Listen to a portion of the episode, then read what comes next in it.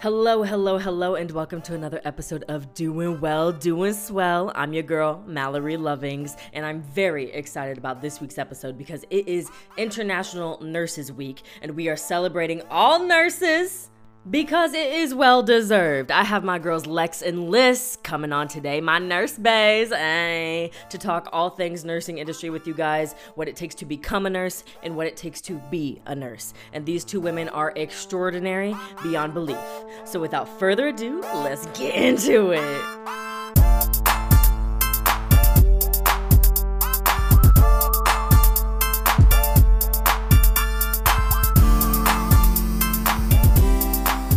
Okay, well, thank you so much for being here, for coming on Doing Well, Doing Swell. I'm pumped to have you guys. I'm pumped to be here. the first thing that I'm going to have you guys do is introduce yourselves. So you can introduce yourself as you, and then we'll get into the topic of what this episode is all about. I'll go first. So my name is Elisabeth. Um, I am a orthopedic nurse. At least that's where I got my initial training. I graduated nursing school December 2021. So I've just been, you know, a fresh nurse in in that career field. I also um, have a blog called Feel Seen that I write weekly blog posts for.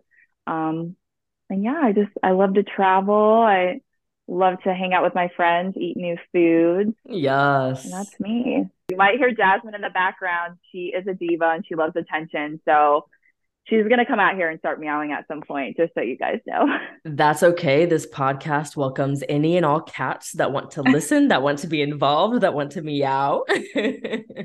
oh my goodness. Okay, I guess I'll introduce myself. My name's Elexis. I go by Lex. I am an ICU nurse. I got my nursing degree at the end of 2020.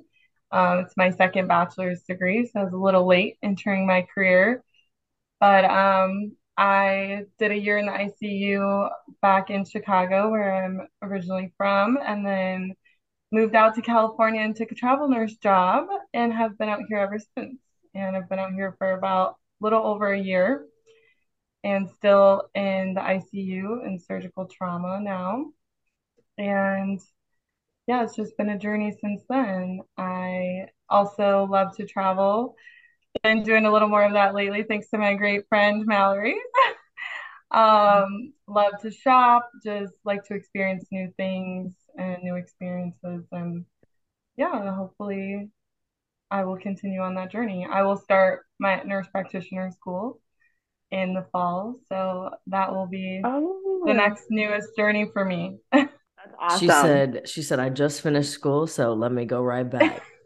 Listen. See, that's not me. Yeah, it's a love hate relationship through and through, but you know, when you have goals, you just got to keep grinding with your head down. And then when I accomplish them, I can live my life.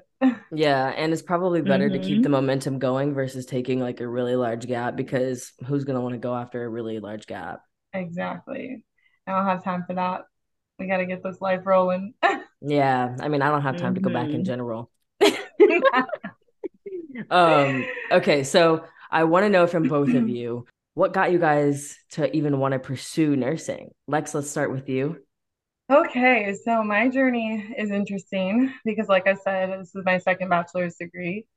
So um, I'll keep it nice and short. But originally, I was an athletic training major had a big love and passion for sports medicine. Um, I wanted to pursue physician assistant um, after I finished my bachelor's degree. Um, sometimes your plans don't go as planned. So I had to segue. And nursing's always been a field in the back of my mind. It wasn't something that um, was first on my list when I started college originally. But after graduating and looking at different avenues and routes, to get to where I really wanted to be, uh, I decided to go and get my BSN after my first bachelor's.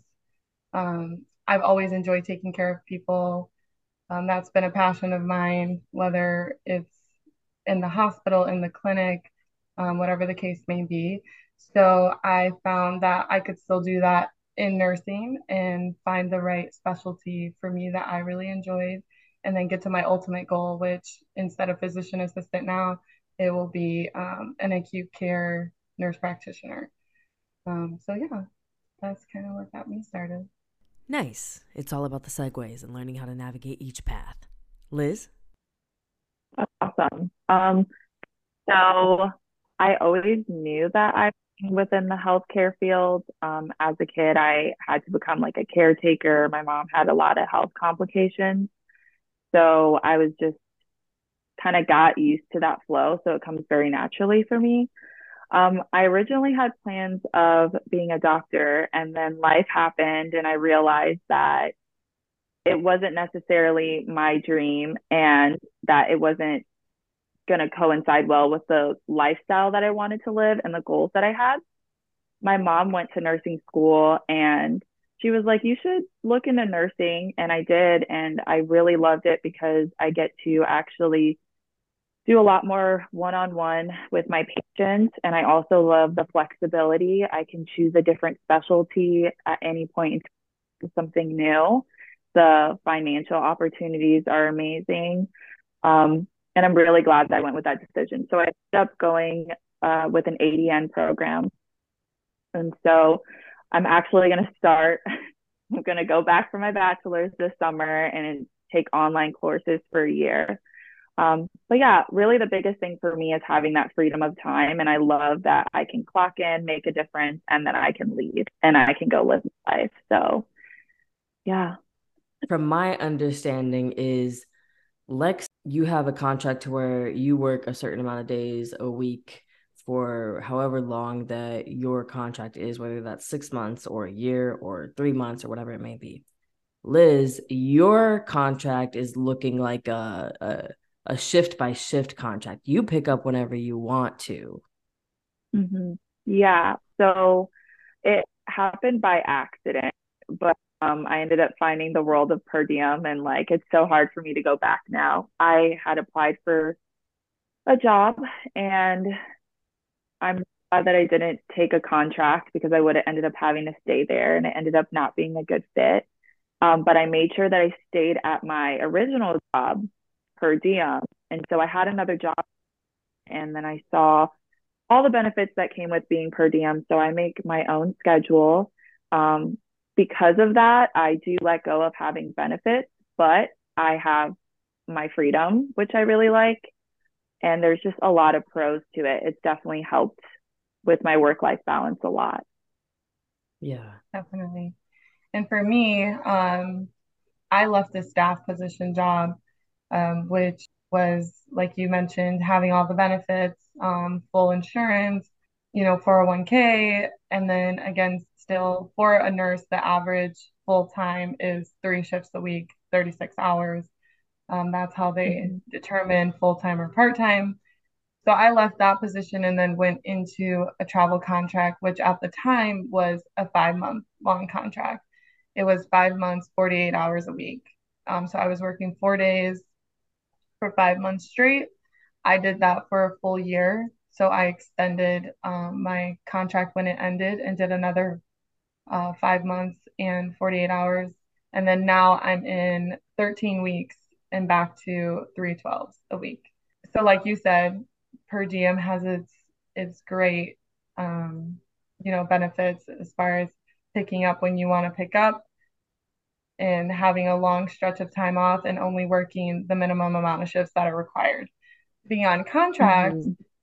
You are required to work essentially full time every week for that 13 weeks or however amount of time they sign you for.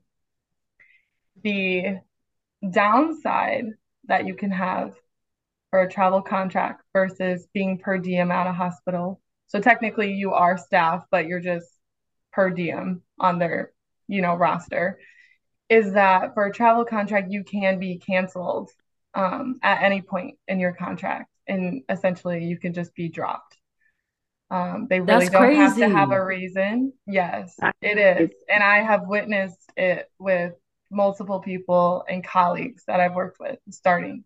And essentially, they don't have to have a reason. Sometimes it will be, you know, a very valid reason and where it comes to patient safety and different things that just you should not be doing in the healthcare field. Um, so they will terminate you for that, or it can be as little as maybe some of the staff doesn't like you that's there. And they may stir up some drama and bring it to the managers and say, oh, they did this, this little tiny thing, and have you, you know, very petty, very petty yeah, business that scandalous. can go on. I'm like, um, even the hospital's got drama. Yes. Oh, all the time. um, but yes, so I have witnessed it. Fortunately, that has not happened to me. Hope it will never happen.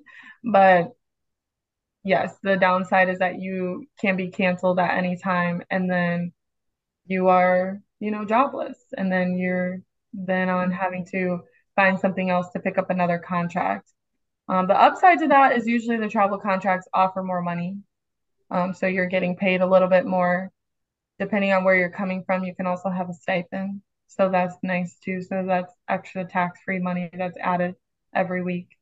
Um, so there are some pros and cons for sure, but lots of options. Cool. So another question that I have that for both of you, it may be different or maybe it's similar. I don't know how the nursing industry works, um, but that's why we're here. What was the hardest transition from school to getting your career started? Like, because it sounds like there's multiple options. Mm-hmm. You can just go work at a hospital, right, and be staffed. You could do a travel mm-hmm. nursing thing. You could be per diem. There's, it seems like the nursing world just has a bunch of options. So it's like, how do you even get started? Okay, so before COVID, um, a lot of things have changed since then. So the transition was really hard. But before COVID, I made sure that I set myself up to work in the hospital just so that I could have an in once I got out of nursing school. And I highly recommend that. But once COVID happened, because of like all the staffing and things like that, a lot of times you have a lot more options. So before they would kind of like tell you you have to go to med surg, which is what I work, medical surgical, just to kind of get your um, get your like feet wet and then you could go on to a specialty and they would be more likely to hire you i like how um, they have sorry to interrupt but i like how they have all of these like super cool fun like hospital words like med surg. You gotta go to med surg. Let's go up to yeah. med surg. oh my goodness, did you see Becky? She was at the med surg. yeah, it's medical surgical, and it's pretty much you can get anything. And it's a lot of times uh, patients, you're managing patients before and after surgery. Mm-hmm. So after COVID, they were kind of like, you can go on any floors, but the hardest transition is the fact that I don't feel like nursing school fully prepares you to be a nurse on the floor. They prepare you to take boards, they prepare you to be safe and to like, you know, have a good knowledge base, but you really learn everything on the floor. And in my case, they cut the training times for the new grad. So they were like, yeah, we'll hire you into the ICU, but you used to get six months of training. Now you get three months. Or, yeah, we'll hire you onto medical surgical, but maybe you used to get four months of training. Now you get around, you know, eight to 10 weeks of training. Mm-hmm. So you kind of get this huge culture shock of, you know, getting in the flow, the time management's one of the hardest things as well. Really getting your clinical knowledge and feeling confident in what you know and, and being able to take care of the patients. So that was the hardest thing for me was like all of those things combined. I like how you mentioned um, before and after covid. I think that's a mm-hmm. huge huge um, barrier i would say now in the nursing world. Um, mm-hmm. people might not like me for this but you said you graduated in 2021 uh-huh. Okay. So kind of in the midst of covid a little bit after yeah. or like you know in the midst of everything happening and I worked um, COVID too. Yeah. So, like you said, how you set yourself up for working in the hospital prior to that so that you would have it in. I did the same thing um, as I was transitioning from my physical therapy job to being more clinical in nursing. Being in school, I got a job as a CNA, or people call them PCTs, um, mm-hmm. at a hospital on an orthopedic floor because that's what my interest was originally um, to really you know set myself up to have experience in the hospital to be able to make that transition for me a lot easier as a new grad yeah. um, because a lot of it is just being comfortable, being comfortable in a patient's room, familiar familiarizing yourself with um, the hospital itself, the doctors, the personnel, the patients, and all the yeah. equipment. Through and after COVID, a lot of students got that opportunity stripped from them. Um, I was lucky that my program ended, you know, right, I guess at the end of the first year of COVID, but a lot of my clinical experience I was able to gain in the hospital um, through my program and outside of my program. But now a lot of new grads don't have that. You know, a lot of their schooling was just online essentially, mm. and they learned all of their clinical experience online, uh, which can mm-hmm. be scary. when you talk yeah. about, you know, school not fully preparing you for the, the real world. and, and as a nurse, as a doctor, as somebody in the medical field, I'm sorry, but you need to get in the field to actually experience it. I'm somebody yeah. that lands like I learn being hands on. So yes. I'm not gonna learn by reading textbooks or reading a worksheet on my little laptop. Like, mm-hmm. what does that say? I'm gonna learn from being in there and doing the dang thing. Yes, and now and they've made all these modules. They've made these cool online modules, I guess, where you can act like, oh, you know, you have a patient on the screen, and you can go through all the steps that you would do as if you were in the hospital. Um, yeah, but it's just not the same. It's really not the same. And for me, my biggest thing transitioning from school to the real world was really just the clinical knowledge. I knew after um, a clinical that I had in school that I wanted to do ICU, and I was able and given the opportunity um, to jump right into that as a new grad. And I jumped right in and never looked back. But the biggest mountain I guess I had to climb over was really applying myself and learning that clinical knowledge and taking it all through. And not being afraid, jumping in and just really absorbing everything that was being thrown at me. Because you don't really have time to waste when you're in that training and learning. And like you said times have been training times have been cut in half. So you go from 6 months to 3 months you better get it because after 3 months you're on your own and nursing is a very independent job. Um, it may yeah. it is also a teamwork environment, but for the most part, it's very independent. Um, so you have to know what you're doing. You have to know what things look like when things aren't going right to ask for help in those situations yeah. because if not, you know, big mistakes can be made, and these are people's lives at risk. So, mm. yes, yeah, it's uh, I... it's definitely a different world now for the the newcomers coming in. yeah, I I'm really glad that you mentioned the online modules because like the last semester, no, the second to last semester when COVID um, first happened, we went online and luckily the next semester we were able to come to campus but it made no sense to me because at that time you know i was in the hospital watching them take away PPE, which is protective personnel, like equipment, you know, your mask and things like that to protect you. And these nurses still had to come to work, you know, they still had to do it. And it's like, if you're going to be in this field, you need to be out there seeing what's going on and know that, like, get yourself mentally prepared for it. And that means, like, you still get to come to clinical and come to the hospital, you know? Mm-hmm. So I know a lot of that had to do with infection transmission. Like they didn't want students, you know, you know, possibly giving COVID, you know, spreading it around even more. But the students who primarily just got online modules, like I feel for them because they don't even, and if they didn't work as a tech or, you know, a, a PCA before then, even more, like it's going to be a huge culture shock for you.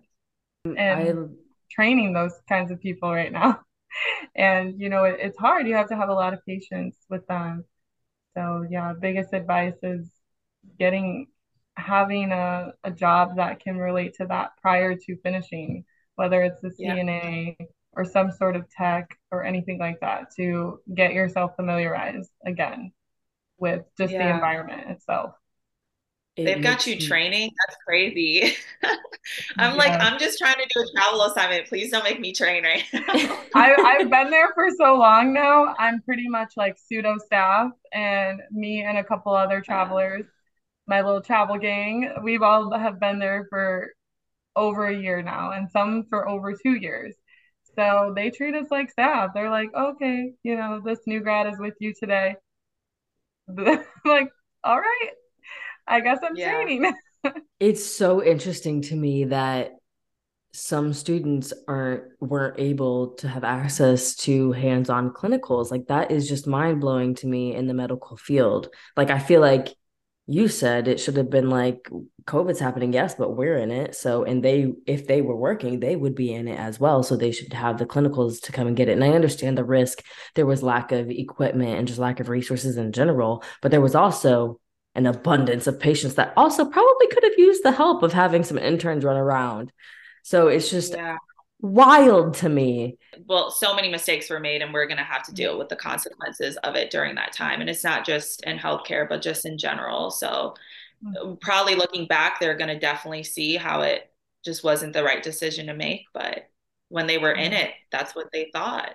Yeah, I'm I'm really curious. I know this is very dramatic and like way out there but there are people in the world that probably would do this but like i wonder if any lawsuits would come up about that of being like these people weren't properly trained. They didn't have the proper education because during covid they took away clinicals or blah blah blah blah blah. Like i'm really curious if that's going to pop up because people crazy.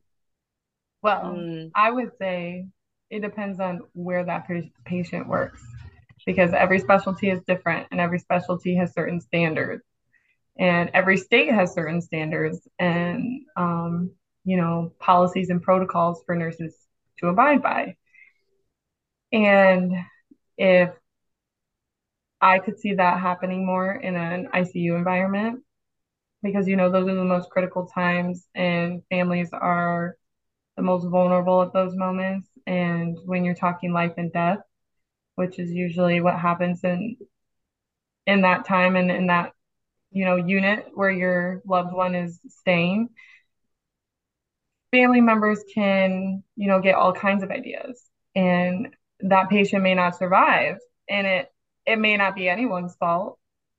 You know one small thing could have been done differently not necessarily a mistake but lots of family members get the ideas of you know, trying to take pictures of things and just mad at the situation itself with what their loved one is experiencing and not so much actually of what's going on, but just mad at the whole, you know, the whole situation yeah. and just, you know, the outcome that might not be favored, which is the patient not surviving. And lots of family members get the ideas of, oh, well, you did this to my loved one. And that's not always the case, and usually not really the case at all. But, you know, where there's sadness and grief, there's also anger. And that relates a lot in that with families trying to find something to pin it on someone because they just want to place the blame. Yeah. They don't want to, you know, accept the fact that this has happened. Their loved one is now gone, um, which is, you know, not a happy time for anyone. Yeah. But they they look and they nitpick for things to create these lawsuits.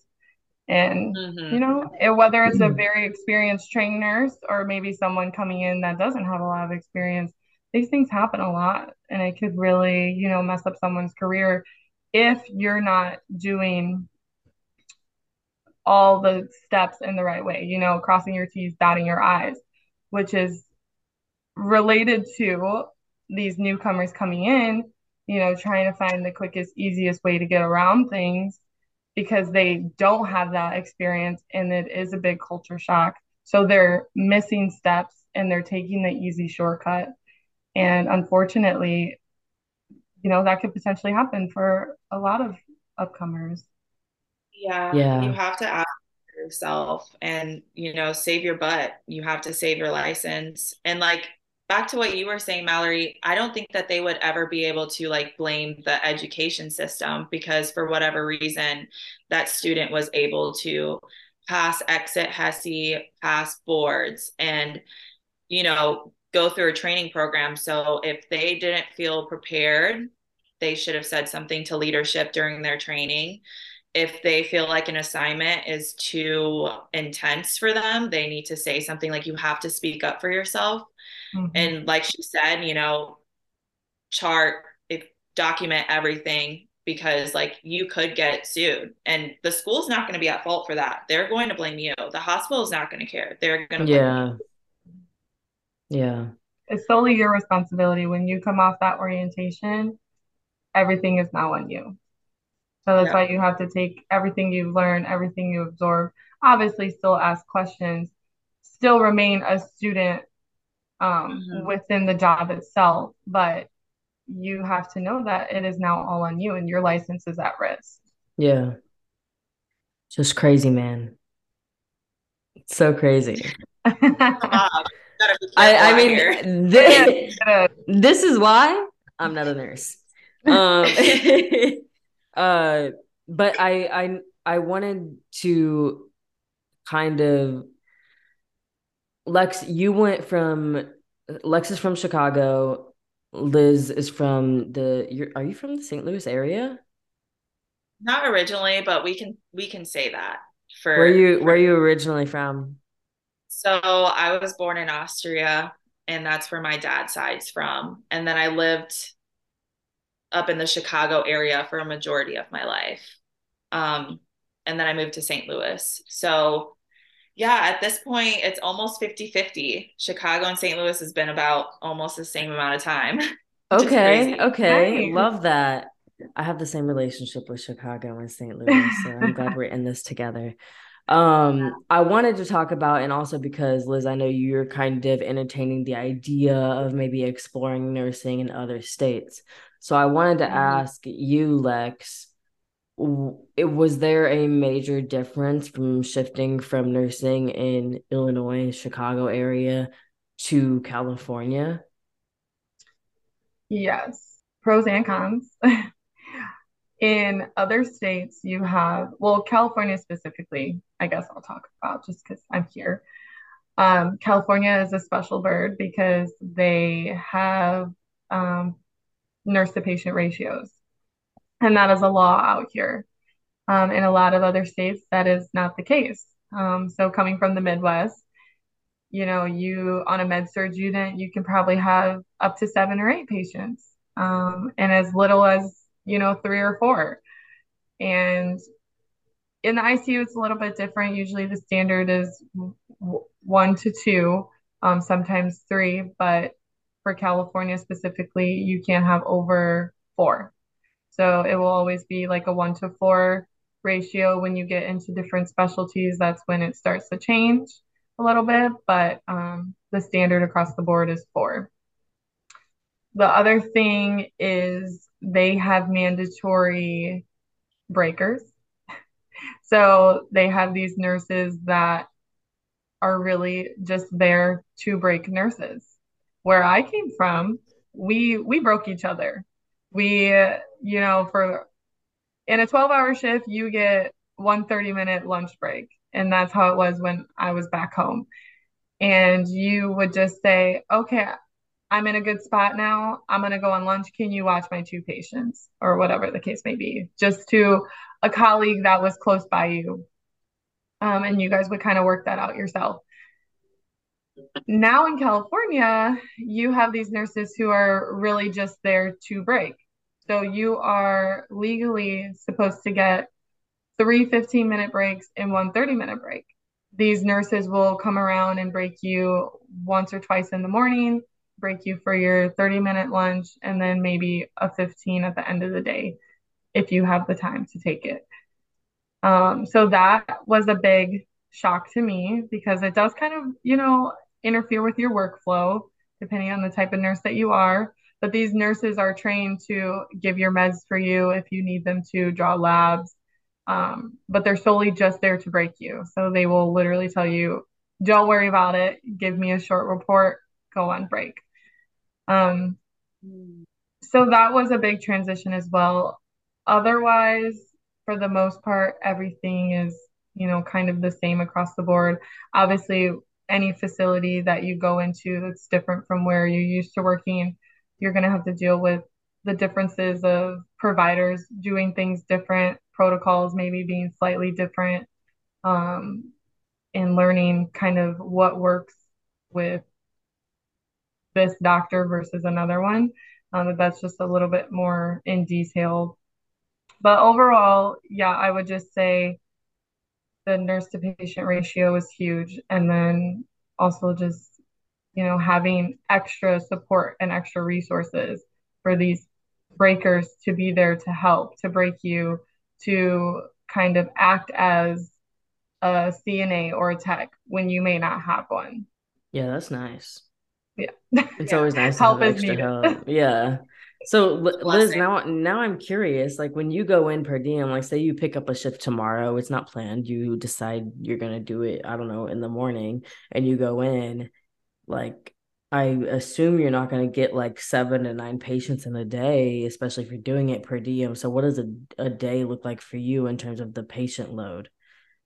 So per diem is just my status in terms of what I'm um, obligated to work. But when I come in, I would I, I'm I feel like I'm a staff nurse at the same time. Like I'm still gonna get whatever assignment, you know. At our hospital, we see five to six, most days six patients on a medical surgical floor. At some of the other hospitals around the area, they see seven to eight which is crazy because four to five is is a good sweet spot. Five can get a little crazy sometimes. Four is like that would be perfect. Like I would be able to do so much more for my patients if um, I had four, but you know, you make do. Um, but a typical day for me, I come in, I don't get any breaks for real. Um, so there there isn't anybody to relieve me for a 15 minute break. I try to find breaks where I can. Most of the time, I don't take a lunch. And when I do, um, nobody's like taking my phone. So I'm still getting phone calls. I'm still, you know, dealing with stuff while I'm eating. So most days I do not take a lunch. Um, and we do have good teamwork on our floor. I'm sure if we I'm sure if, you know, on a good day, I can find somebody and be like, hey, can you watch my patient for a second? I want to go downstairs and grab some breakfast potatoes or something. But, you know, like Lex was saying, this is also a pretty independent job and they have their own team that they're managing. And sometimes if we all have six patients or the person that's in my pod, maybe they're in the same hallway as me, we both have patients in that hallway, they might be having a really busy day and I can't depend on them, you know? And some hospitals, their charge nurse will have um, no patients and they're just there to help assist the staff. But for us, sometimes our charge nurse has a full team. So it's kind of hard to find help sometimes. Um, but my typical day flow is just I hit the floor running from 7 a.m. till around 5 6 p.m that's when it kind of winds down and i have these little periods in between where if i time man it if my time management's really well, I can have a, a, a moment to breathe in between. Yeah. Coming from the Midwest, can't speak on other coasts. Coming from the Midwest to the West Coast, I would say that's probably the biggest thing is is those breaks. They are, you know, they they just have the staff for that. And that's they hire nurse breakers specifically. Um, Yeah, that's crazy. or they just, you know, have more than enough nurses to be able to have a breaker or two. Um, some days we don't have any breakers, so the charge nurse will help, but for the most part, they are there to help. And that was more of a relief for me, I would say, you know, coming from, like you said, you hit the ground running at 7 a.m. and you leave at 7:30. And your break time is just kind of wherever you can find those little slivers in between when you get a moment to breathe. But yeah, that was just like, wow, I have time. I can actually step away and not, you know, feel like I have to take care of all of this while I'm also trying to eat and stuff my face. Yeah. it's mm. nice when companies do their best to put you in the best position that you can be in and give you that mm-hmm. relief when it's definitely much needed especially as a nurse. You're dealing with other humans let alone like sick humans or like people that are needing help. Like you are dealing with very important things. You need a break in the middle of your day. Like i feel like i need a break in the middle of my day and i work from home. So i'm like if i'm working in a hospital i need like an hour break to recoup. Yeah so that's crazy. I will be in heaven when they adopt giving us an hour break. That would Even just be yeah. Yes 45, 45 minutes. 45 minutes. I will take 45 minutes. I also wanted to ask you both before we dive in, because I also know, Lis, you maybe have some questions for Lex or vice versa, just because you guys do same things but different. So, my last question is for both of you. If you could give a general statement to patients, really just the whole world, because I think at some point we're all patients. But if you could give like a general note or statement or word of advice or a word of something to be mindful about of just hospital etiquette, whatever it may be, what would that be? That's hard. I have one blanket statement. Let me just make sure I'm hearing this question correctly before I say this. when you say giving a general statement to others about hospital etiquette as far as when they come into the hospital and then interacting with us and other hospital employees? Yeah. Yeah. Okay. My one statement would be this is not a hotel. Girl, yes. Period. That's it. This is not this a five star hotel. this is not a hotel.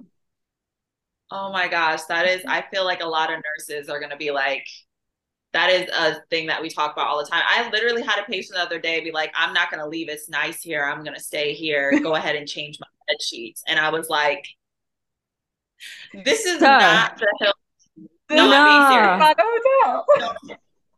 I don't want to get into this too much, but the types of statements you will hear from people, the dem- the demands, the lack of respect, they feel as if they are entitled. And which is fine. You you are my patient and I am here to take care of you. So yes, you are entitled to a certain standard. But when I say this is not a hotel, that means I am not your maid service. I am not here to, you know, give you everything at, you know, the drop of a hat. You know, they want things done just quick snap in a finger. Like that is not that is not what the hospital is for. You know, we have other patients that we're taking care of. We have other things that we do. And the lack of respect they have sometimes for us can be very, very minimal. And it can be very, very sad sometimes, you know, just the things people will say or what they expect. Yeah. So yeah. this is not yeah. a hotel. That's all I will say. That's great. Um, mine's gonna be do not come to the nurses station, use your call light. Because again, that comes with wanting things at the drop of a hat and a yeah. snap of a finger. I just I'm like, don't. This is my cave. I need to like if I finally get a second to sit down and then I feel like you know a family member or somebody will come out and they're looking at me like I'm not doing anything cuz I'm sitting down but I'm like I'm charting I'm messaging doctors also like just press your call light please do not come out here you you're asking my coworkers where I'm at like I wasn't in here 5 or 10 minutes ago it's just it's so demanding and and it's like I need space too. Like when I come into that room, I'm going to do everything I can and give you the best care. But when I walk out, you don't know what just happened in another patient room. You don't know what I'm trying to manage on this computer. So like press your call light, call me, but do not come out to the nurses station, please. yeah, I um I've experienced this with just family members and being in the hospital with them for a numerous amount of days at a time and them getting impatient with like their food not coming or they'll press the call light and they'll be like, "Well, I pressed it 5 times." I can only imagine the amount of impatient people you guys have to deal with. It's hard. I swear that room, the patient room, is like a mind warp for people. You know, they lose track of time. Yeah. It feels much longer. It's so dreadful because a lot of times they don't want to be here. You know, other than mm-hmm. the ones who think it's a hotel, they don't want to be in the hospital. Yeah. And so when they press that call light and they need something and it's taking more time, they don't know what is going on in the back burner. You know, I could be in a patient room my nurse assistant could be in a patient room but to them they're being ignored. To them they're being abandoned and they're yeah. already so their emotions are already so heightened and they already are kind of going through their own trauma right now of yeah. whatever reason they're in the hospital. So i do empathize for them i really do but please the etiquette you know? Chill um uh-huh. this brings me to a completely other question that i was not uh i wasn't even thinking about but it reminded me of being in the hospital for certain family members for an extended period of time there was a point where i remember journaling like this room is so bland this hospital is it feels like a prison there's bright mm-hmm. fluorescent lights everything's white and bleak i think if they painted the walls a lot of these patients could be happier and it would help with their mental state. I remember just writing that to myself you guys are in the hospital more than a majority of people because you work there. So you're there weekly. And I'm not going to a hospital weekly. I'm not volunteering to do that at least. Do you think like having some more like liveliness in the environment and in the decorations would help? 100%. Yeah, I think they I feel like they typically do that for peds. The peds units always are very yeah. colorful. Anytime I've seen colorful rooms in the adult section, it's very tacky. it's like maybe like old school or something like that. I think more windows, more windows, not just to the patient rooms, but windows to like for the nurses to look out of too. Cause sometimes it mm-hmm. feels like I'm just walking through a hallway all day with no light coming no in. sunlight. So yeah, I'm there's no sunlight. There's some bougie hospitals out there. I'm a little bit of a hospital snob because, you know, I do have to spend a lot of time in the hospital. So whenever you get, you know, in a really nice one with lots of windows, they have a nice uh, coffee cafe. It just, those little touches make it a lot easier to be at work all the time. Yeah, yeah, and especially because it's like it's it's a place where you do have to not only are you guys dealing with it constantly of like just the ups and downs and the ebbs and flows of just people being sick and going through the circle of life, but so are the families that are visiting them. And like your environment takes a toll on your emotions and how you deal with things. So I was just, I was like, it would make sense for them to make these places a bit more cheerful to be in. Um, but they don't. And I I had surgery when I was 16. So I was like old enough to think I was, you know, a big a big boss woman. But anyway, I don't ever want to go to another hospital. I want to stay in peds. I was in uh, Barnes Jewish in St. Louis, the children's hospital. It's the best hospital I've ever been in my entire life. Full in there. That's you know, and most, like she said, you only see those colorful hallways, those big bright rooms with nice paintings on the walls, only in peds and in like the NICU in the baby unit. Um, yeah why they don't do that for adults, not sure. But you know, we're just big of- kids. and a lot of these hospitals have been around for so long that I don't think that will change anytime soon because that would mean they would have to shut down units in order to repaint walls and hang certain things up um, to completely restructure something.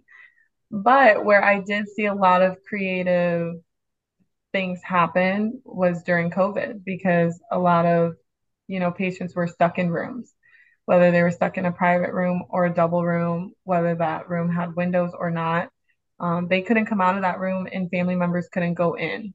So lots of family members would create boards um, for these patients, especially in the ICU, because you we didn't see a lot of their faces sometimes because we had them in these um, certain type of beds that would literally cover them from head to toe. Um, they were kind of like smushed in this rotator bed. Um, scary thoughts. But anywho, you didn't really get to see it. yeah, I was like, what? You didn't yeah. get to see their face or maybe, you know, what they looked like when they were healthy. So a lot of family members would bring in boards where they put pictures of the patient, you know, with their family, their wives, their kids, what they like to do, and just made this big, you know, get well sign. And they would write little notes and different things like that. And that was really special for me to be able to hang that in the room, to create, you know, this art gallery yeah. in that patient's room for them for when they woke back up you know, when they were in their right state of mind, where they could see, like, look at all of these things that all the people who really cared about you did for you. So now you're not in this bland, white walled, fluorescent lighting room with, you know, a provider looking over you, asking yeah. you if you're okay. Um, also, another thing was music was big because some hospitals don't have TVs. Not you go to these older hospitals, they don't have TVs they don't have a lot of resources that the bigger, newer model hospitals have.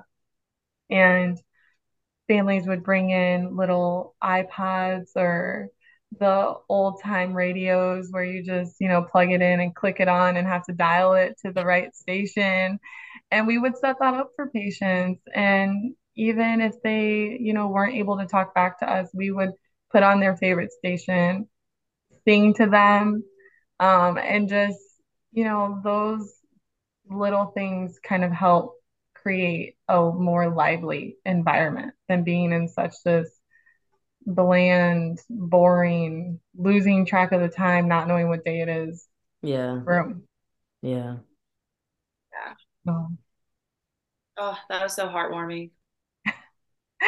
and that's part of the reason why I love what I do is because doing little things like that or even suggesting I remember lots of mm. times, um, even like the hospital that I currently work in, they don't have a lot of, you know, big fancy TVs, different things like that, where patients can listen to the radio on the TV or watch a, you know, nice movie. So I had to suggest to family members, you know, do you have something you can bring in for them? What do they like to listen to? Because they would always say, oh, it's you know, I hate looking at them across the glass. You know, we have this big wall in between us, and all I can do is stare at them through this little piece of glass. I wish I was right there next to them. I wish I could touch them. And in replace of that, I am there to do that for them when they're not able to. So I become, you know, kind of the loved one for that patient while their family member isn't able to cross that barrier because of whatever reason. Um, so it's just nice to suggest different things like that. I've read notes to patients that family members have written, and they would always ask me, "Do you think they could hear hear what I'm saying?" And I'm a firm believer in they can always feel and hear um, anything close, no matter what state of mind, just the energy.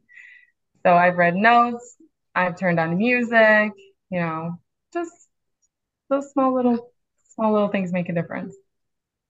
Mm, that's so true. I really like how you mentioned all the different ways that family members can help patients who, you know, are stuck in the hospital just like still feel at home. I've also like seen patients bring in photos from home of family members and like mm-hmm. flowers. Don't sleep on flowers. Like that brings a lot of color into the room and it helps it smell good. So and have also just like ICU though. yeah, we've, oh, right. we've taken so many flowers. It's so sad. I'm always like, oh, these are beautiful, but you have to take them home because you can't leave them here. Yeah. It's cool to think that COVID put into perspective how much you can do for somebody without necessarily being there. So Ooh. that that aspect is nice and could take that away in all aspects of life versus just the hospital. I lied. I do have one more question. it's for both of you. What is something that you wish you knew maybe during the college stages um, before starting your career that you know now? I wish that there was like, you know, the last semester of nursing school, we go over a lot of prep on boards and things like that. But I wish that they had somebody come speak to us or some sort of workshop about how to pick the right job, things to look out for, you know, ways to advocate for yourself. In what cases should you take a contract? Should you not? What are the consequences of that? That you are allowed to negotiate your pay even as a new grad. You do not just have to take what they offer you.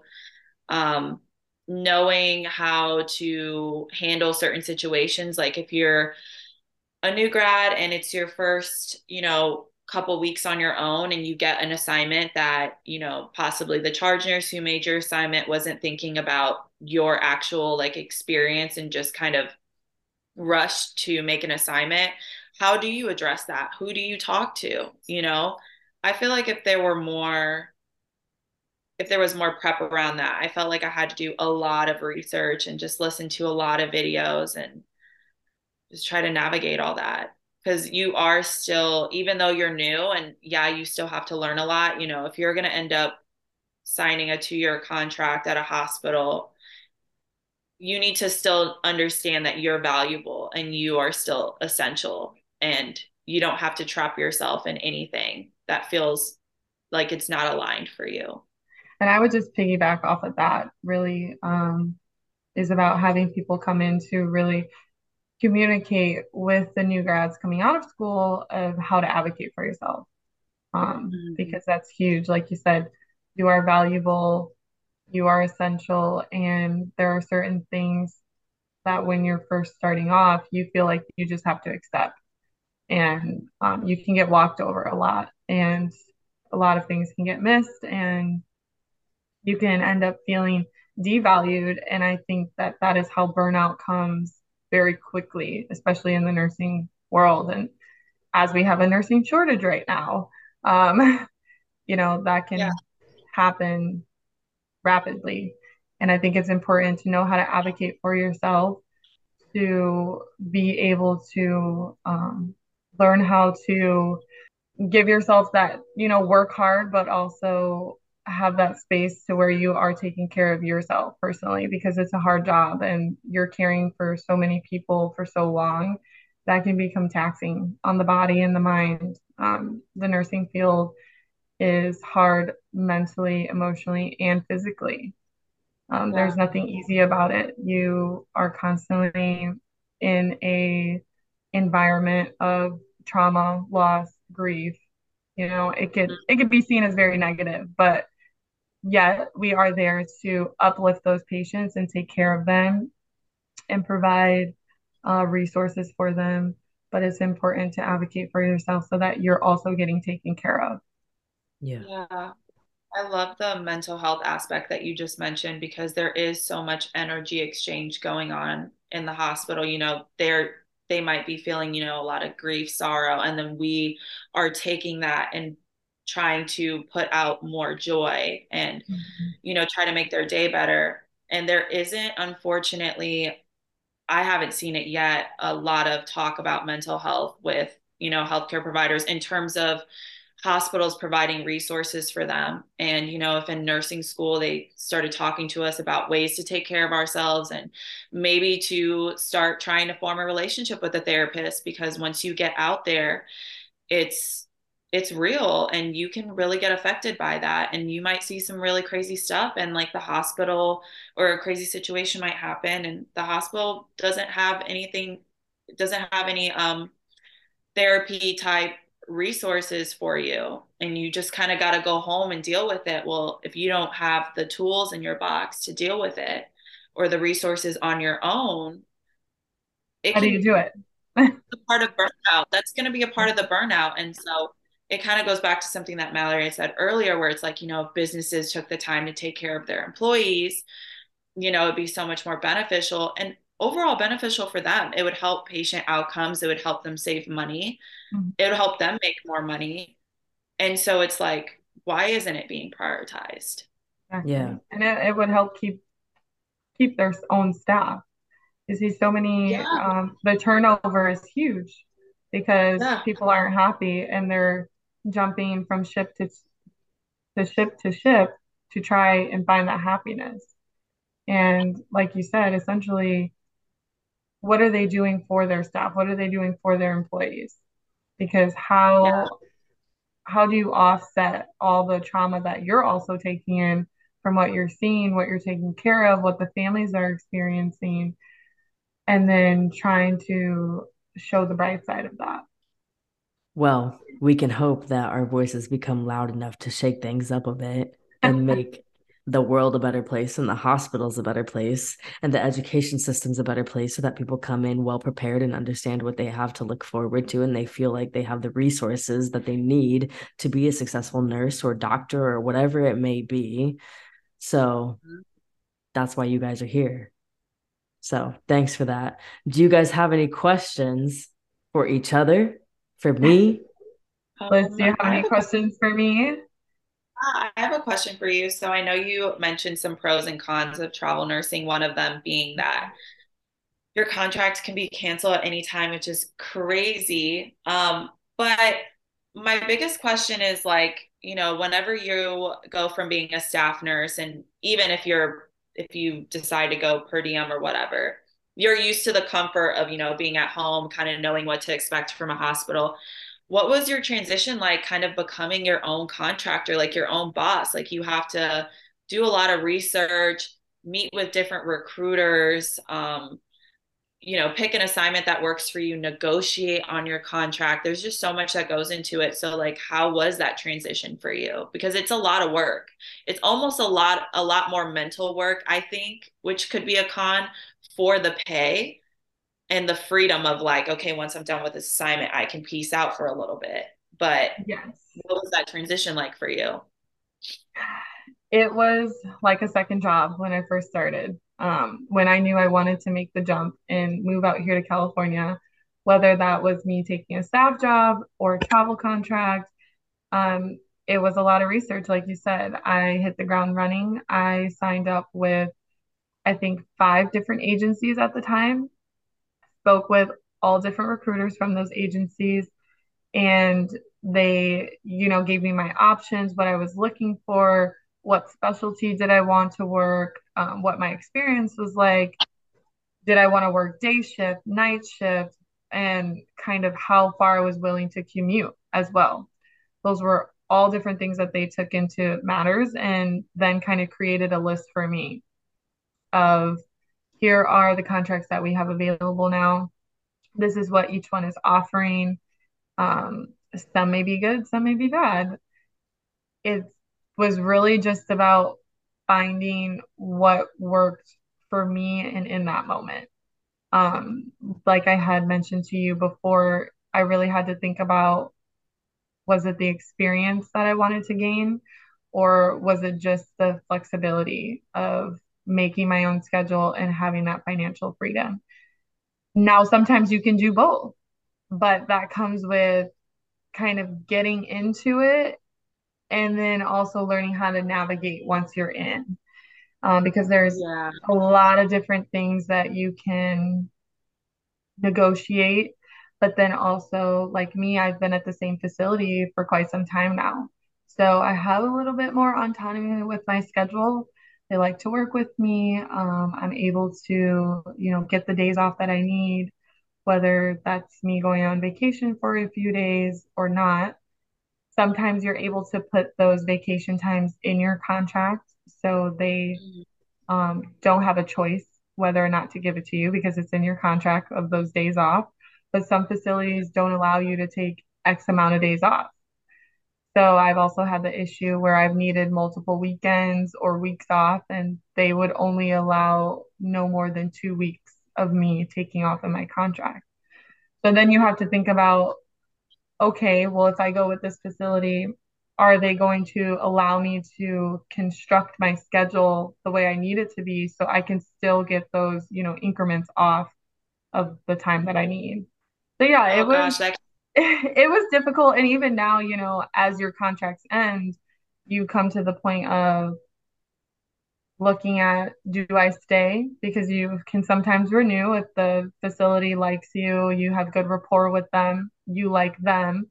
the money is still where you would like it to be, you can always extend your contract or you jump into do I go somewhere else and continue to experience different hospitals, different locations, try to maybe get a little bit more money. But what comes with that is also you don't know what then you're walking into with that hospital and what their policies and you know rules are. So it can be excuse me, it can be um, a whirlwind. but ultimately, I think once you get into the flow of that research and establishing that foundation for yourself with different recruiters, different agencies, and really knowing how to navigate certain websites to find the best job for you, it will get easy. And then yeah. it's it's like, okay, I'm looking for something else. Let me pop on here, find something. Let me reach out to this recruiter who already knows me, already has my information. Let me see what they can find for me. Because I still get recruiters all the time that will text me and say, Oh, I know you said your contract is up in April. Are you ready to look for something? I can find something for you. And essentially, the recruiter is supposed to do all the work. you know, you just give them what you would like and they are supposed to do all the grunt work for you, find those different jobs for you, and you can just say yes or no. Yeah, I think the biggest thing is knowing it's a, a learning curve and then you know it's a new arena of trying to figure out how to advocate for yourself because i have heard of some recruiters trying to lowball you so you mm-hmm. have to you have to be pretty specific on your requests but you have to know like what do i need to be very like strong about and what do I have to have more leniency about. And I can definitely see how there would be like conflicts with trying to do per diem and travel because, like you said, some of these assignments are like you can't take off so much. So, how are you going to fly back or how are you going to work that other shift and then also, you know, fulfill your contract? That's a lot. It is. Yeah. You really have to sort of choose one. I would say starting off until you really get your feet wet and kind of know the ins and outs of things and know what work what works best for you. Um, especially if you are thinking of uh, tapping and going in between two states back and forth because that can become a little tricky. Um, but if you want the experience right now the biggest thing is that i think because of covid and the rates were so high, nurses were getting all this money. You know, now a lot of nurses aren't taking lower paid contracts. But that that's not really sustainable. I mean, to a certain extent, you don't want to get lowballed, but also these big, high paying contracts, you know, nurses were getting paid like close to 10 grand a week. That is not out there anymore. And that is, I love it you know, I don't know when that would come back around, but you were luckily at that time for those nurses who were able to receive that kind of compensation, you know, good for them. Um, but that is just unsustainable for hospitals. And I think as us as nurses, we have to, we should be compensated well for what we do, but we also have to get out of this mindset of, um, you know, continuing to just try and get the the biggest check out there. Because then you're losing sight of your purpose and what you're actually doing. And i think that that can become a big issue as well. Well i feel like some people go into travel because they're burnt out and they think that that would help them. And so i think that's whenever they get very in the dollar in the dollar mindset. Because to me with my values i'm like i want that work life balance and i'm not mm-hmm necessarily going to prioritize money over my mental health and my happiness and you know putting that at risk. So so you agree that that's not going to help with your burnout for anybody out there that's like oh let me try travel nursing or what are your thoughts on that? I think it can help because if you let's say you take a contract it's 13 weeks. That's about three months um, and then you take a month off and then jump back into another contract. So the way that you're getting compensated, if you are savvy with your money and not spending every little penny as it comes in, um, you can be able to save enough to allow yourself that great amount of time off, to be able to take that mental break, step away from the bedside, travel a little bit, spend time with loved ones, and then come back to the bedside. Some people have taken three months off. Um, it just really depends. It, you know, you have to be able to set yourself up financially to be able to do that. And some people can do it, whether they have a spouse at home who also supports them or whatever kind of environment they may go back to. Others are on their own. So they may work a full year before they can actually take a month off. Um, but I, I do think it can help. I think that it creates a huge work life balance for the way you set it up for yourself. Um, being staff, you know, you're just you're just working. You don't have these. You can take time off, but then are you really given that time off? Maybe you can save up PTO for as much as two weeks, and that's it. Um, but otherwise, you're expected to be at work when you're scheduled. Um, for travel, you have your contract, you complete that, and then ultimately the decision is yours. You want to jump into something else, you want to take two weeks off, you want to take a month off. It's all up to you. It's definitely something to think about. I think it's worth it. yeah. I still think it's worth it too. I think in the beginning, like you said, it, it there's a lot of research that has to go into it, but once you get in the flow, you get in the flow. So, um, what are your thoughts on how many years of experience a nurse should get before she before they travel? And also, I'm curious to know what other places you've traveled to and if you know Cali is like the gold standard because of the laws in place for ratios, you know? Because then, because somebody could be like, oh, maybe I could do like a year and a half of experience, but I'm going to go to Cali and they have these ratios. So it's going to be better on me. So, like, what's your, that's why those two questions are coming up for me. I'm probably a really bad um, person to ask this question to because I would say I'm not your typical gold standard as what a lot of nurses or travel nurses who have been out there for a long time would say. They probably won't agree with me. But me, I was out in a year. I did one year, I got my year, and I left. That is not favored in this world. but I think it comes hand in hand with how comfortable you are with your skills. If oh, you yeah. feel like you're very comfortable with you with your skills, with your specialty, you've seen a lot, you've experienced a lot, and you can take that and go into a place where no one will help you and you will ultimately be okay and you can still provide that care for your patient, then I think you should do it.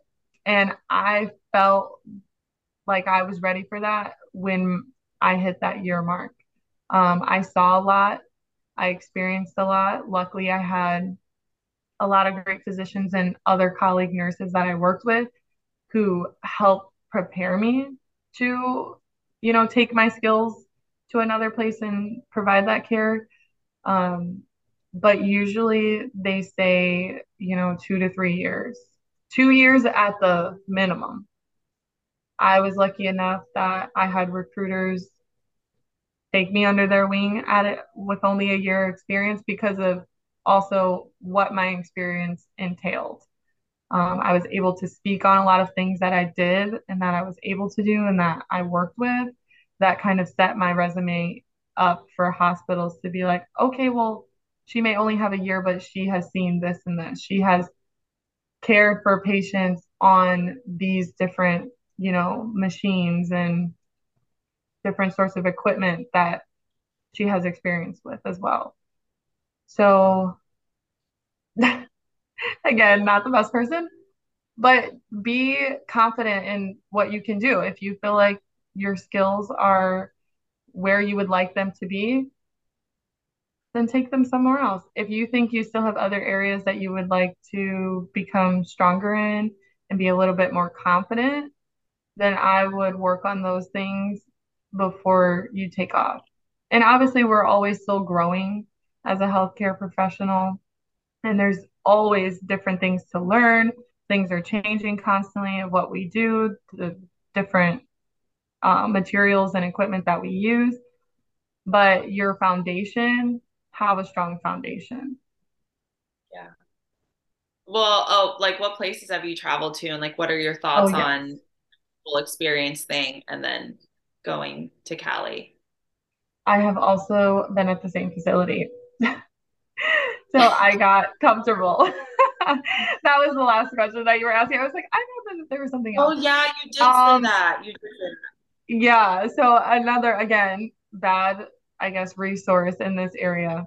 I have been at the same facility since I started. So I have just extended my contract mainly because I liked the experience that I was getting there. And I felt like, specifically on the unit that I was working on, I could see a lot that I may not see in other hospitals.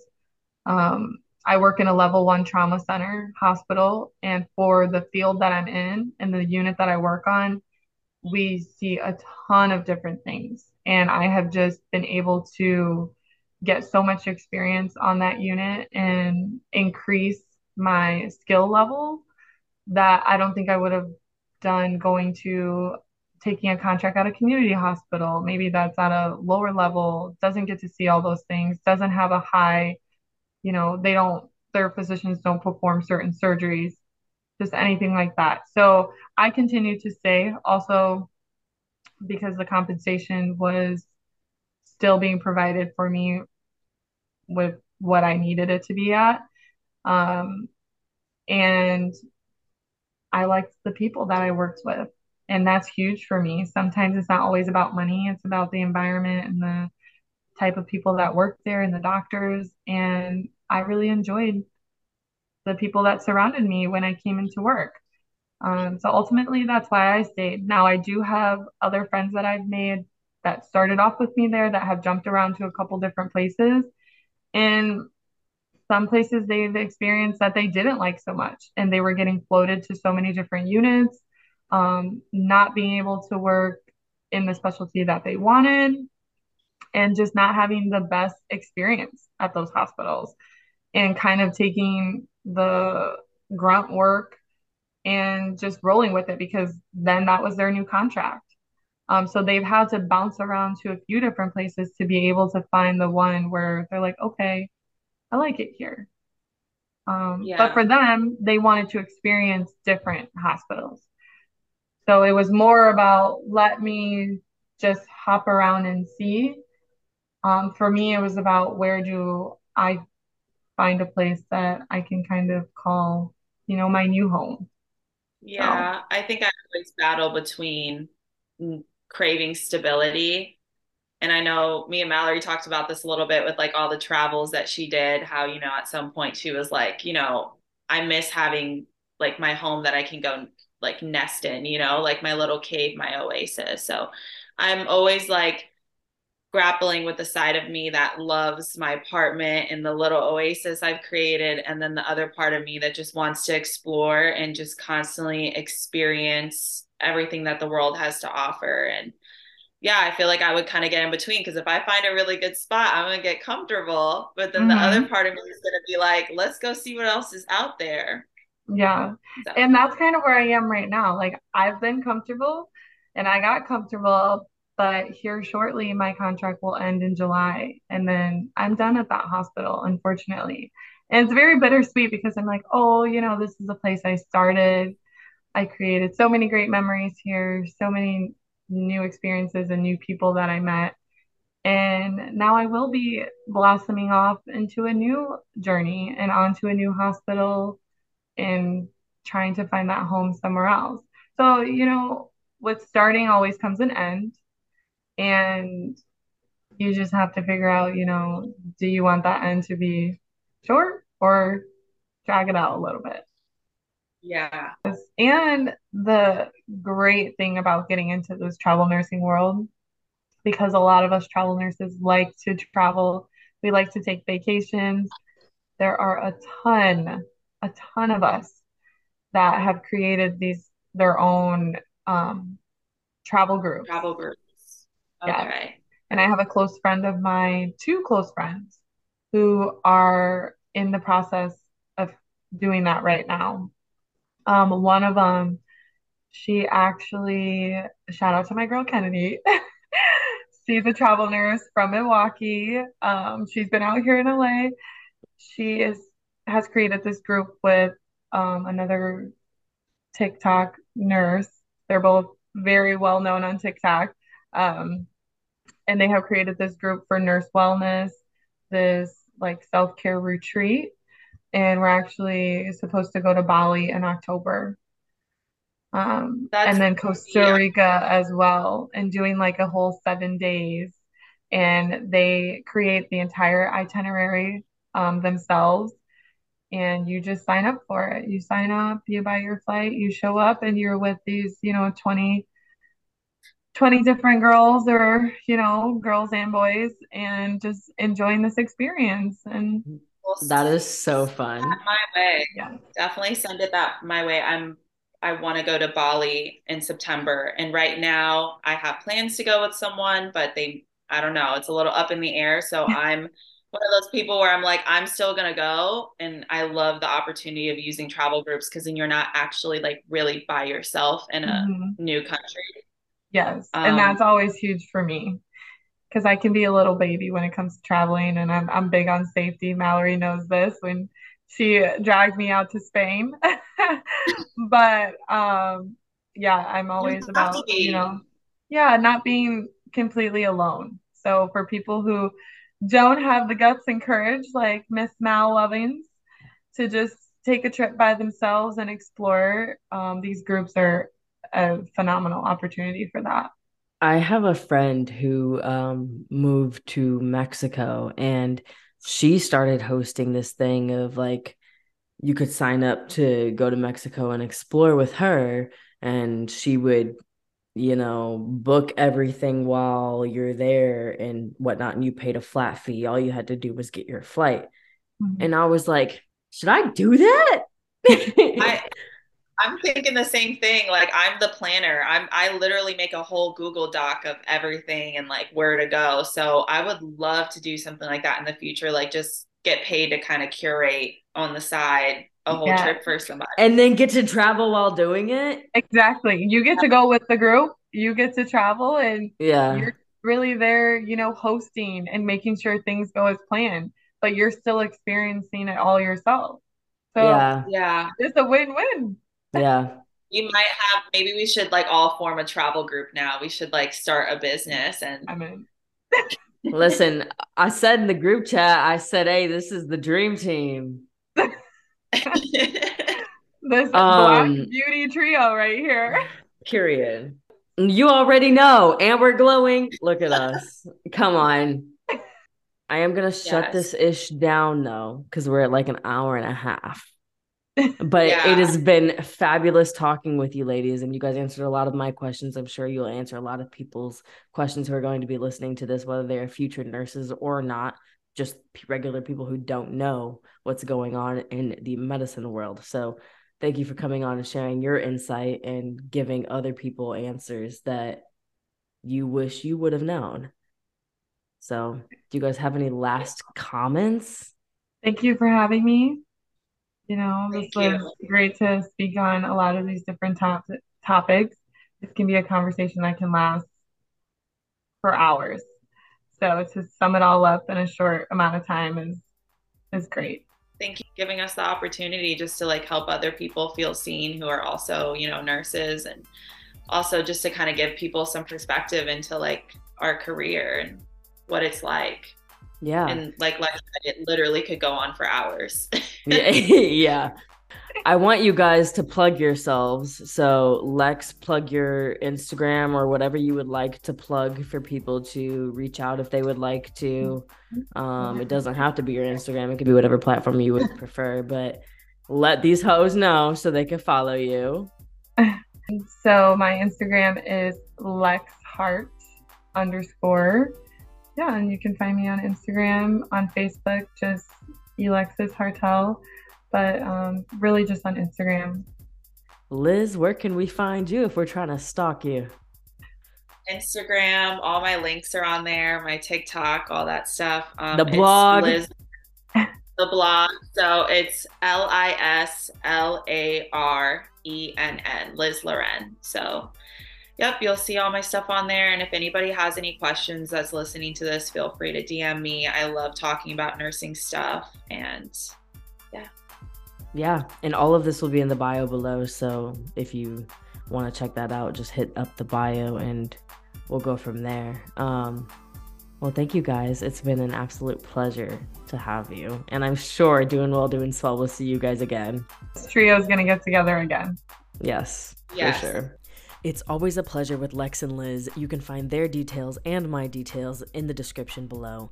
Remember to be well and stay swell. I'm your girl, Mallory Lovings. Peace.